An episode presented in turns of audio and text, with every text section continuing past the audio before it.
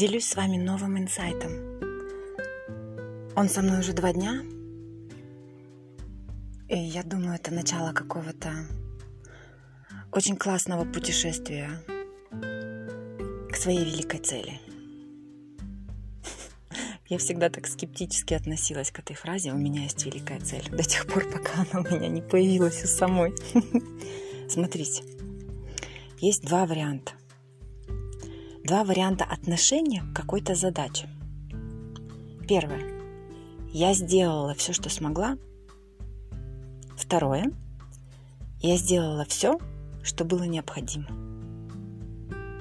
Вы чувствуете разницу? Я когда только начала ее осознавать, у меня было такое ощущение, вау, да это же различие на миллион, это же просто... Фактически это... Не люблю слово рецепт успеха там или еще что-то, но это как рецепт победителя. It's a roadmap for the winner. Когда есть какая-то задача, ну, допустим, смотрите, переехать в другую страну. Одно дело, ты говоришь, я сделал все, что мог там, не знаю, подавался на какие-то вакансии, писал каким-то знакомым, спрашивал, не знаю, там, э, смотрел вебинары по тому, как усилить свой профиль на LinkedIn, как общаться с рекрутерами, я не знаю, ну, допустим. А второе, это я сделала все, что было необходимо. И у тебя мысль начинает в совершенно другом ключе работать. Необходимо. Что необходимо? Не что я могу, очень часто ведь, знаете, когда есть цель, которую очень хочется достичь, начинается иногда такое хаотичное бруновское движение. Ты бегаешь, бегаешь, бегаешь, себя уговариваешь, что ты все делаешь для достижения этой цели, но это все, что ты можешь, а не все, что необходимо. А возможно, необходимо, ну, условно говоря, вот переезжаешь ты в Швейцарию, тебе нужен французский или немецкий свободно.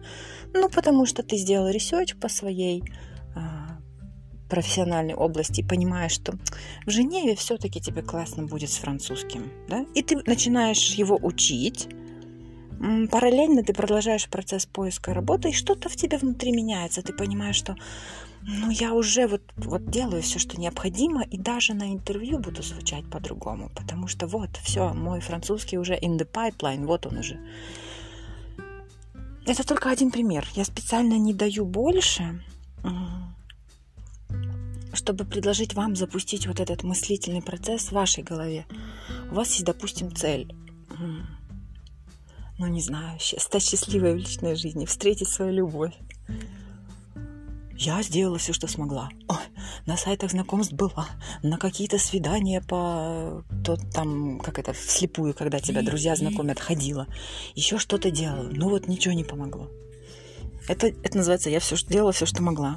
А делать все, что необходимо, это могут быть какие-то совершенно другие вещи, в том числе и успокоиться по поводу того, что тебе срочно нужно найти любовь в своей жизни, потому что так не работает. И успокоиться внутри, наладить отношения с самим собой. Знаете, как у меня тоже недавнее такое озарение, но это очень такое личное, я, наверное, впервые в этом блоге, э, точнее, в этом подкасте поделюсь, но окей, пусть так будет. Э, отношения с Богом знаете, у большинства людей какие с высшей силой. Мы редко приходим, ну, по крайней мере, говорю о себе, ладно. Я редко раньше приходила э, с такой задачей, чтобы просто побыть в этой красоте, прикоснуться к вечности, прикоснуться к чему-то большому. Приходила ради Бога, ради Него. Я все время приходила и говорила, дай, мне надо, успокой, ответь на вопрос. И моя знакомая, которая тоже ну, с которой, скажем, я могу говорить на такие темы, она говорит, слушай, ты взрослеешь. Это значит, что ты любишь, начинаешь любить. Мне так эта фраза глубоко в душу запала.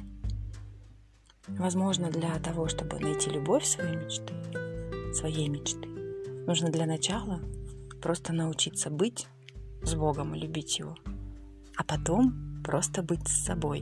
Или не потом, это можно делать параллельно. И затем, когда появится тот человек, который действительно может стать вашим спутником жизни, вы тоже будете иметь, уметь его любить.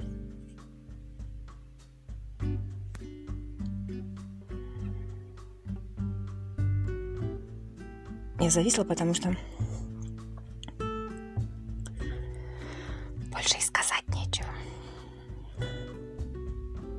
Люблю вас.